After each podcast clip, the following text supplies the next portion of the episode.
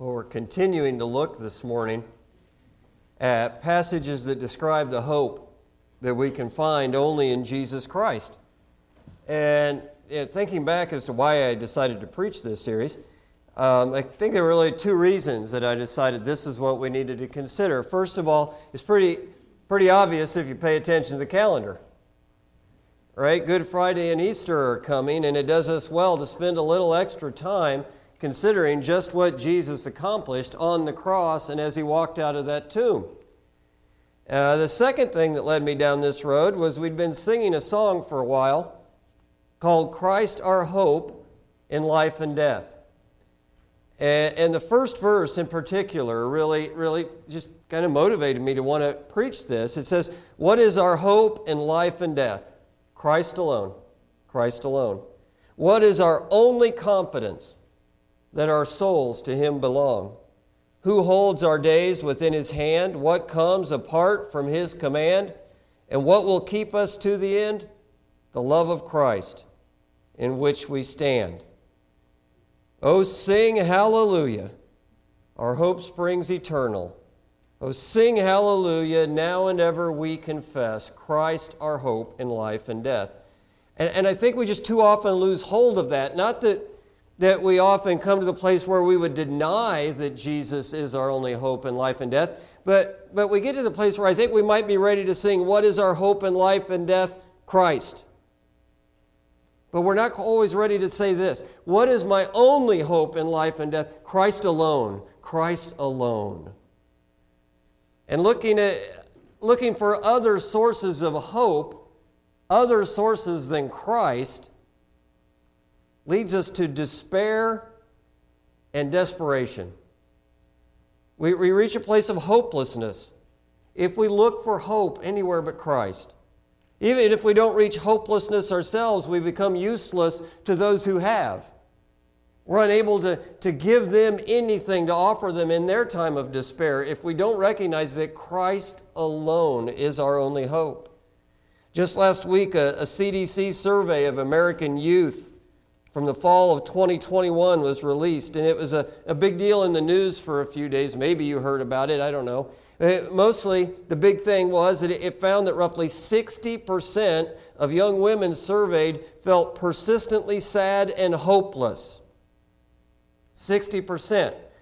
That number was closer to 40% 10 years before. So, in 10 years, now that was 2021, there was a lot of hopelessness going around. But 60% saying on a, on a survey that they felt hopeless. That's not good news. That's terrible news. And the news spent a lot of time trying to determine the reason for the hopelessness and generally using that number to prop up whatever the cause of the day was, like they do with every survey, right? But, it, but if we're singing with honestly, what is our hope in life and death? Christ alone, Christ alone we should hear this news, and, and you know what the first thought should be in our head? Our first thought should be I need to go out and share the gospel with more young ladies because they're hopeless, and Christ alone is our only hope in life and death. That's what we should hear when we hear that news. And just in case that wasn't your first thought when you heard that this morning, we're going to dive into Romans chapter 3 and remind us of why it ought to be why we ought to be able to really believe and really live every moment and, and think every thought in light of the fact that Christ alone is our hope in life and death. But before we, we dig into the verses in chapter 3, I, I want to set them up the way Paul did. Paul wrote two chapters before he got to chapter 3, and I'm not even going to start in verse 1 in chapter 3. So we want to kind of set up Paul's argument. Paul starts in chapter 1 of Romans and, and he explains that, that God, especially in verse 18, that God has clearly revealed himself to all mankind in nature. It says even the Godhead is obvious in what God has revealed, but man has rejected God's revelation of himself. It says man fails to acknowledge God as God, and man fails to give God thanks. Even though he should see God in his creation, he doesn't. He refuses to say he's God, he refuses to give him thanks, and then God gives him over to that rebellion. and he just spirals downhill in a spiral of sin. That, that's Romans 1. But Paul knows there's one group of people that will think Paul's talking about everybody else. And that's his Jewish brothers and sisters. They're going to think, yeah, that's the way it is for everybody else, but we get God, don't we? We get him. And so Paul speaks to them in Romans 2. They think God came to us, called us his people, and gave us these great commandments, this law, so we're okay. And Paul says, no, you're not you're in trouble too because having the law is no benefit to you if you disobey the law. And everybody disobeys it. Creating a religion around rules is no good unless you keep the rules, right? So instead of making people righteous, this law that God gave to these people only pointed out that they were unrighteous. And then chapter 3 opens with a really straightforward conclusion everybody is unrighteous when they stand before God and try to do so on their own merit. When you try to say, God, here I am, I'm good, aren't I? You're going to learn quickly the answer is no. That's what chapter 3 starts with. Everybody is in a hopeless situation when they consider Judgment Day and their own goodness.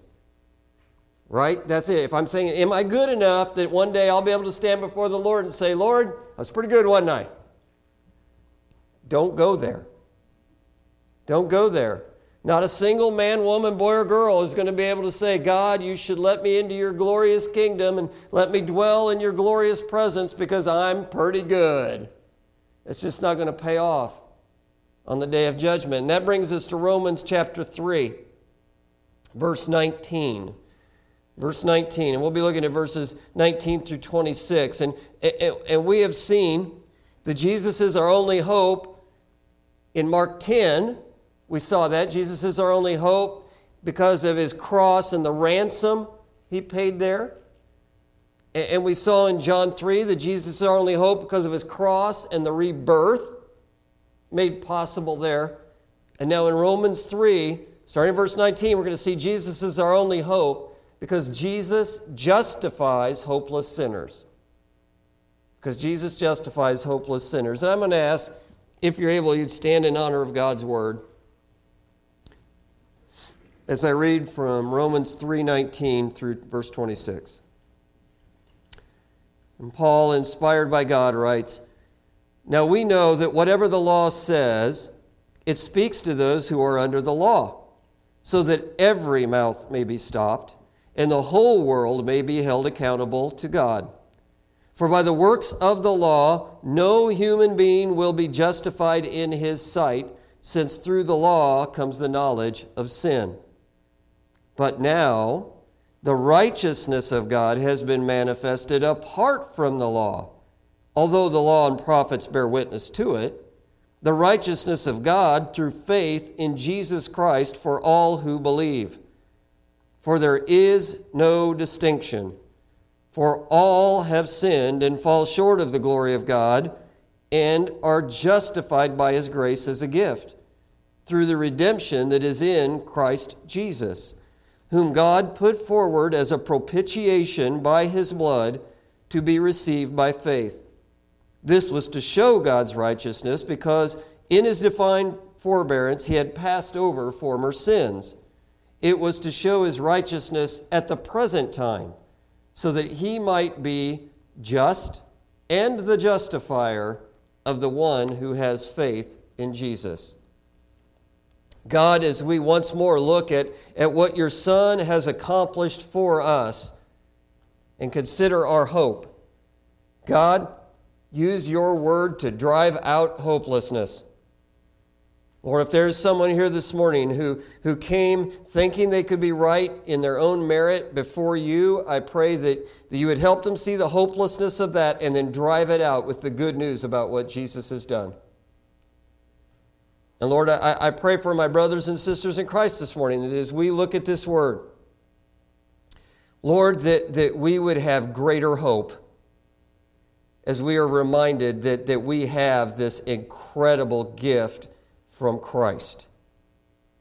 That you would strengthen our faith with your word today. And I pray that you would encourage us to take that word to others as we see it as the only source of hope in a hopeless world. We pray that in Christ's name. Amen. May be seated. So, Jesus is our only hope. And we see that here. Jesus is our only hope because Jesus justifies hopeless sinners. Jesus justifies hopeless sinners. After he concludes that by the works of the law, no human being will be justified in God's sight. That's what he concludes. So nobody's going to stand right before God by keeping the rules. Paul describes how Jesus becomes hope for those hopeless people, which was everyone. Right? And he begins in verses 21 and 22 by showing us that Jesus is our only hope, and that hope is new covenant hope. That hope is a new covenant hope. And let me show you what I mean by a new covenant hope. Verses 21 and 22, Paul writes that the righteousness of God has been manifested apart from the law, even though the law and prophets bear witness to it, and that that righteousness of God is through faith in Jesus Christ for all who believe. Now, the law represented the old covenant, right? That's Moses and the law, the old covenant. And God made a covenant with Israel. He called this special people out of the pagan Chaldeans and said, You're going to be my people. And to be my people and enjoy being my people, you're going to obey these commands. In these commands is joy, the blessings. The blessings all come when you keep these commands. He gave them that law so they could know Him, enjoy Him as His people in His presence. That was God's instruction for Old Covenant joy. The problem was nobody got those blessings and that joy because nobody kept that law. Right? So Paul explained in that first part of chapter 3 not even the Old Covenant people could ever be right with God by keeping the rules, the law, because in their heart they were unrighteous. You know, the law said what? It says, no other gods and they build these idols and they worship Baal. And God says, no worship through images. They, they worship cow statues. And God says, no murder. King after king in Israel murders people. I mean, you get the point. When you're unrighteous, the law simply says, you're unrighteous. That's what it does. And that means that man is only going to be right in God's eyes if righteousness comes from outside of man. Because what's inside of man makes him break the law, shows that he's unrighteous. It's going to have to come from outside of him. So mankind needs what Martin Luther called alien righteousness, and that's not little green men, that just means from outside. Right? Righteousness from the outside is what we need. According to Paul, that's exactly what happened. That's what verse 21 and 22 say. The righteousness of God has been made manifest apart from the law. The law demanded righteousness from inside of you. It said, here's the rule, dig deep and keep it. And Paul says, but something more wonderful has happened because you couldn't keep the law. It was made manifest, the righteousness of God apart from the law. The righteousness of God showed up. Man couldn't be righteous, so God's righteousness came to man from the outside. You know, the Old Covenant was made with a very certain ethnic people who lived in the Middle East, and the Old Covenant blessings were going to be theirs if they obeyed the law. But this new covenant, there's a new covenant that's this manifestation, this revealing of the law of God from the outside. This new covenant, it has blessings that's for everybody, right? I mean, does Paul use the word all here? He does, doesn't he? So everybody who comes to Christ through faith everybody under this new covenant can receive this outside of us righteousness from God. And because Paul says it's, it's through faith in Jesus Christ, we know this righteousness that comes is Christ's righteousness. Right? You're trusting in Him to get the righteousness of God. Well, He must be the one bringing it. Right? So, what Christ does brings the righteousness of God and it offers it to man. So instead of law that makes you keep it based on righteousness that's in you, since there's no righteousness in you, that's bad news. God has the righteousness come from outside of you through Christ Jesus. And that's the new covenant he makes. The old covenant had to do with keep the rules based on what's in you. The new covenant says, okay, you didn't, I'm bringing it, trust me. Right? So this is a new covenant hope that Jesus brings. But Jesus is also our only hope with a hope that was made sure at the cross. A hope that is made sure at the cross. In, in verse 23, Paul reminds us that everybody needs righteousness that comes, the righteousness of God coming through Christ. A lot of you have memorized this verse, right? Romans 3:23 that all have sinned and fall short of the glory of God. All. That means we all need this righteousness from the outside of us. We all need it. But then in verse 24, Paul explains that, that the only way that all, that anybody can get it, that this righteousness is ours, only if we're justified by his grace as a gift through the redemption that is in Christ Jesus, whom God put forth as a propitiation by his blood to be received by faith. I tell you what, there's a mouthful there, isn't it? And sometimes when you're studying Paul, the best way to get through one of these long explanations of theology is to start at the end and work backwards. So that's what I'm going to do. I'm going to start at the end and work backwards. I'm going to break the verse into two pieces and look at the last part first. So, starting at the end, what do we see? We see that, that faith, that we already mentioned, that faith in Jesus bringing the righteousness of God, whatever else is true, this is received by faith. This righteousness of God is received by faith. And then we move backwards and we see that, that it's what we receive, what we receive as this gift that God gives us by faith is redemption in Christ offered to us as a propitiation by His blood. Wow. Wow. Redemption by propitiation. Now, that word propitiation is probably not one that any of you used in a sentence this week right? We don't go around propitiating. So we need to look at that. And before we, to, before we look at that, we, we need to just say, okay, before I try to look at the dictionary for a definition, what does Paul say about it? Right? Well, one thing he says is that this propitiation is by the blood of Jesus offered up by God as a gift of grace by the blood of Jesus offered as a gift of grace. That means he's talking about the cross, doesn't it? I mean, if we talk about the blood of Jesus, we're talking about the blood shed on the cross. And if we say it's God offering up Jesus as the blood shed on the cross, we're talking about the sacrifice of the sinless Lamb of God on the cross.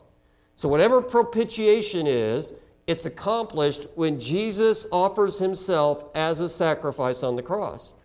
And second thing Paul says is when Jesus offers himself as that sacrifice, this propitiation involves redemption. So Jesus offers himself as a sacrifice on the cross, and we are redeemed. Jesus pays the price to get us out of something. That's what redemption means.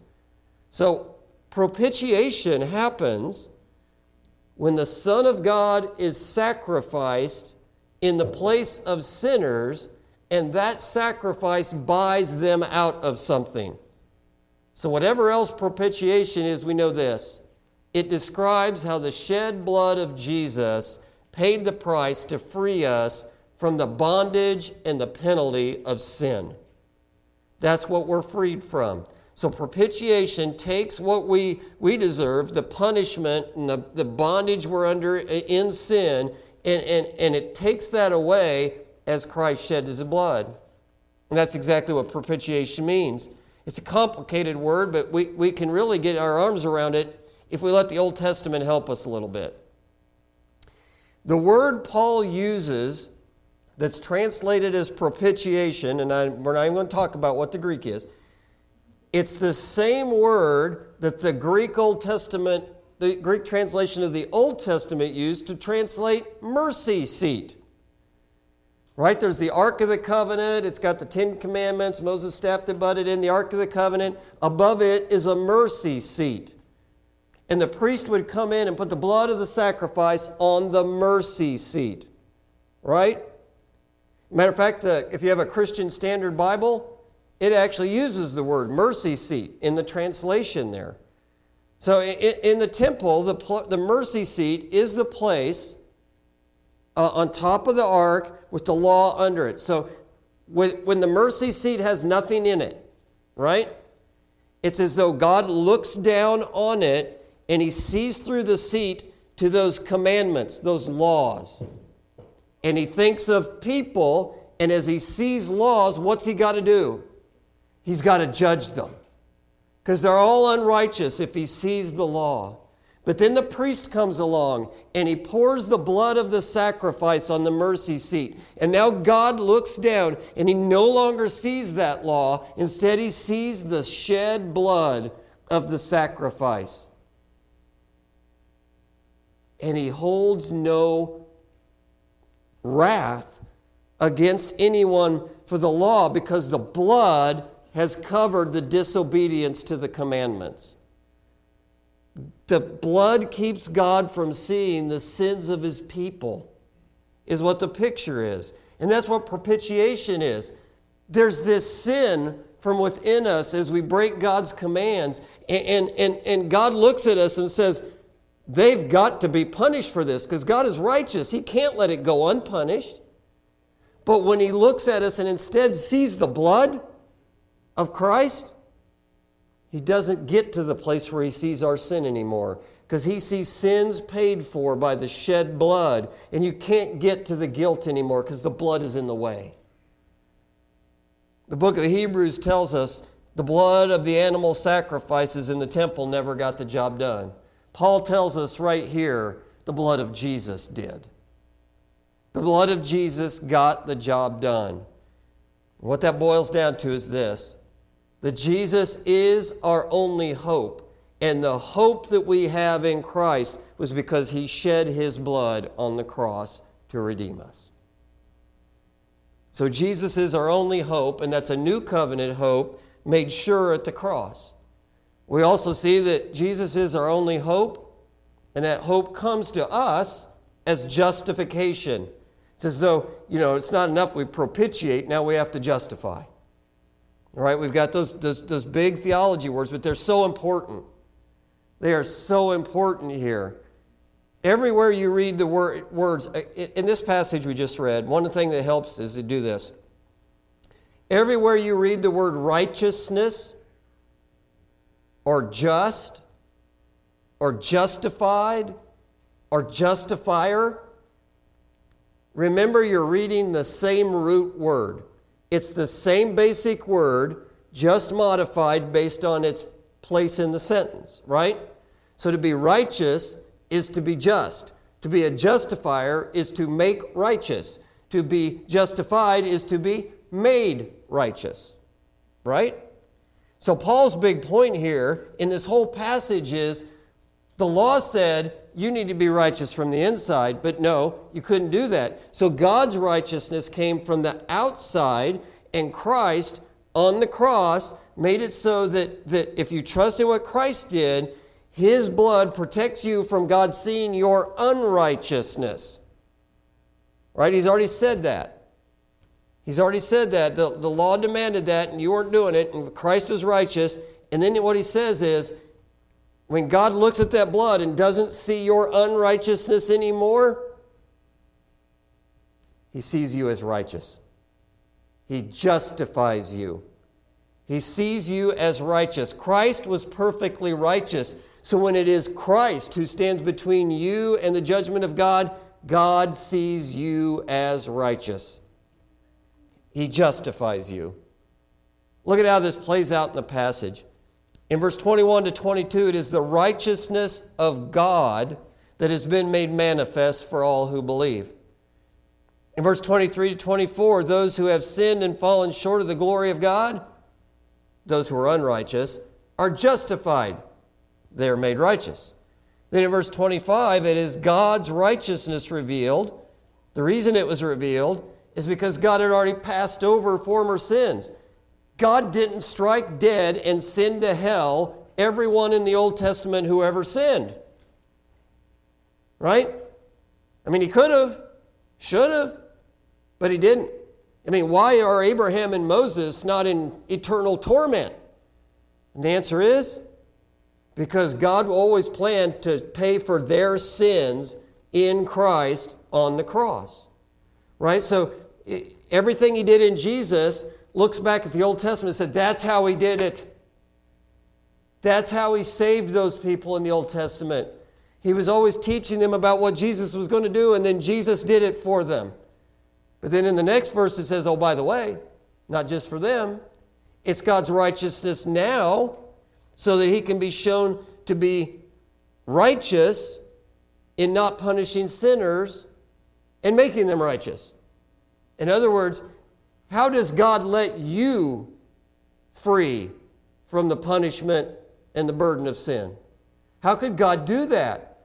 That wouldn't be right, right? If, if, a, if a good judge sees a criminal in front of him and says, Oh, you just go free, I don't care, we'd say, That's a bad judge. Well, God's a good judge. God can't just say, Oh, just forget about it. Boys will be boys. God can't do that. So, how does God let us go free? And the answer is what Christ did. And God gets to be a good judge, just, and the justifier, the one who says, I'm calling you righteous, even though in your heart you haven't been. Right? The big deal is that, that when we receive Christ's propitiating work by faith, God looks at us in our unrighteousness. He only sees the sacrifice of His righteous Son, and suddenly we're not unrighteous anymore. We're called righteous because Jesus is there. Because Jesus is there. He is our only hope, and that hope comes as, as, as we are declared righteous, as we are justified. Friends, the application of this is so big. It means this nobody should ever look to God for a second chance. Do you know what a second chance would get you? A second chance to fail again and to deserve even more punishment. I don't want a God of second chances because I'm bad at second chances. I could blow the third chance. I don't want that. I just want to look to Christ and be declared just. So we don't need a second chance God, we need a justifying God. It also means this it means if you're a Christian here this morning, the shame and the guilt of your sin are not yours to carry anymore. So don't. Jesus took it. He really took it on the cross. You don't own it anymore. So don't go around with that hang dog look because you've blown it again. Go to the cross. Don't try to carry it yourself this time. It didn't work last time. Go to the cross. You don't own the guilt and shame anymore. It also means that you can forgive other people. If the Almighty God could go to all this trouble to declare you righteous, He can do it for other people too, and you can look at them and forgive them too. It means you can forgive other people. All that because of what Christ did, justifying sinners like me. Justification is glorious. And I hope you can see that. Jesus is our only hope. And He's a new covenant hope made sure at the cross that comes to us as justification. And Jesus is our only hope, and that, uh, that hope is ours by grace through faith. It is ours by grace through faith. We've talked about this all along as we've been looking at this, but it bears repeating. In verse 22, the righteousness of God is through faith in Jesus to all who believe. It, what do you do to deserve the righteousness of Christ? The righteousness of God through Christ. Christ comes offering the righteousness of God. What do you got to give him in return? Nothing. You believe that he came and he's given you the righteousness of God. That's what you do. Verse 24 and 25 propitiation bought redemption is by his grace as a gift. That's like it comes as a gift gift. Right? It's just a gift. And it's to be received by who? How? By faith. By faith. You receive a gift by verse 20. I mean, he's the just and the justifier, the one who has faith in Jesus. Justification is entirely a gift of God's grace, and a gift of grace can only be received by faith. I'll cheat and look ahead a little bit. If we looked at Romans 4:16, Paul writes there, that's why it depends on faith in order that the promise may rest on grace. The whole reason Paul says that he keeps saying it's by faith is because if it's a gift, that's the only way it can be received. If there is anything you give God back for the grace of his righteousness, it's not grace. If it's a contract, if it's a deal, if it's an exchange, it's not grace. How many of you got a paycheck recently and thought, oh, the grace of my employer to give me such a gift? You didn't, right? Because you did something to earn it. You did something to earn it. God's grace in justifying sinners is not that way. He just says, believe I did it. Believe I've done that, and I'm, I'm standing here offering it for you. Trust me. Trust me. You can't depend on your law keeping or your good works in the first place, so you certainly can't re- depend on them in the second place when the righteousness of God appears by grace. There's something, though, we do need to be clear on here. Faith is not the cash money we give God in exchange for grace. It's not. It's not we give God faith, God gives us grace. Faith is not something good that we do for God that He rewards us for. Faith is not you linking arms with God. Faith is you leaning on the everlasting arms. When we speak of belief or trust or faith, we are never describing something that makes us good people. I'm not one of the good people because I exercised faith. Faith is me saying, I'm not one of the good people, but I'm leaning on the only good one that ever was. When we declare that we've come to the place where we know beyond the shadow of a doubt that we are sinful rebels beyond any cure in and of ourselves, when we come to that place, when we realize that there is nothing we can bring in our hands to the throne of God to make us right with Him, when we come to that place and we say, I'm trusting just in you, Jesus. I'm just going to trust in you, Jesus. That's faith. That is faith. That is that, that poor sinner standing on the street corner, lifting up his voice, saying, God, be merciful to me, a sinner. That's faith. And Jesus is our only hope, and that hope is ours by grace as a gift to be received by faith. Now, now obedience does have a place. I, I'm going to be sure we, we don't lose that. Obedience has its place, but it's on the other side of the equation. We don't obey in order to receive grace. We receive grace by faith, and once we receive that grace by faith, it is the greatest joy of our hearts to keep the commands of the Lord. Once you receive the gift of God by grace, you, you obey because why wouldn't you? The greatest problem you ever had in life has been solved by this great and wonderful God who says, if you want to enjoy more of me, just obey me. Why wouldn't you obey him? You don't obey him to earn his favor, his favor was given. You obey him because you've received his favor, and you can trust him for every other good thing too, so you keep his word. Jesus is our only hope. A new covenant hope made sure at the cross that comes as justification. It's ours by grace through faith. And friends, that's the gospel. That is good news. That is good news. And we live in a world full of bad news. It is just chuck full of bad news wars, kidnappings, slavery, poverty. I mean, Those young ladies in that survey aren't necessarily wrong to be hopeless if they don't have Jesus. This is a hopeless world.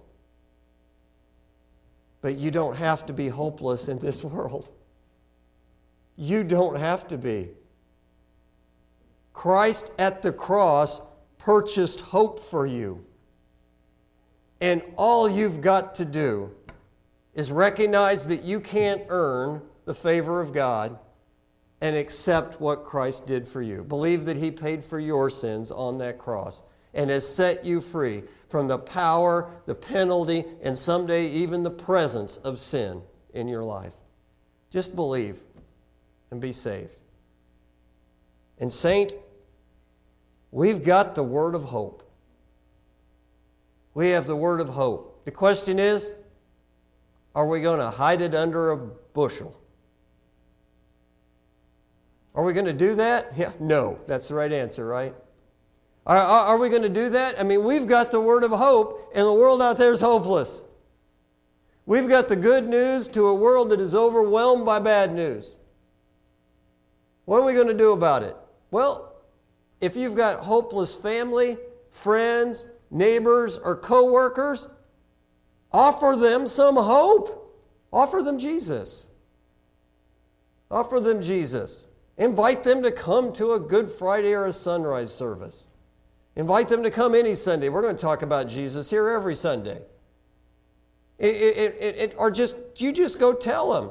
If you think, well, I don't know all the words, take one of those cute little Easter tracts with you. It's got the words written in it. Go offer hope to the hopeless people you know. And you think, well, that just doesn't even seem enough. You're ready to do that, but you want to do more. Well, I've just told you about how through our North American Mission Board, you can go, uh, you can go spread hope all across North America, including Canada. You can go spread hope over North America. You can give, you can go, you can pray. You say, well, that's just not enough. Well, maybe the Lord's calling you to go be an overseas missionary. Or maybe He's at least calling you to give to support overseas missions. Or maybe go on one of those overseas serve trips. I, I don't know, but, but friends, we've got hope hope that, that gets to other people only as we tell them about the hope that can be theirs in Christ. No one ever stumbles into the gospel, do they? I mean, have you ever met someone who's never heard the word of Jesus from any Christian and suddenly just understood it? Never heard the word about Jesus, but suddenly just got the gospel? No, you haven't. Of course not. Right? It only comes as we share this hope. So, brothers and sisters in Christ, we need to be in the hope peddling business. Good news? We don't have to take any cash because it's free. It's free to all who will believe. So let's be about that work. Let me pray for us. Father, what a good word. What an incredible word about the hope that is ours in Christ. Lord, we, we look around us in this world and we do see the hopelessness. But God, I, I thank you, as I'm sure my brothers and sisters in Christ do this morning. I thank you that, that I am not hopeless because of your Son. And Lord, I pray that, that you would be with those of us who have this hope, that we would go out and we would share it. That, that we would risk reputation, that we would risk friendship, that we would risk what, what finances, that we would risk whatever it takes to get the word of hope to a lost and hopeless world. And Lord, I, pray for the one who came in here this morning who may have thought that they were okay with you because they're good enough. Well, I pray that the, the message of your word has shown them that they are not good enough but that there's still hope to be had in Jesus, and I pray that they would believe this morning and be rescued, be saved. I pray this in Jesus' name. Amen.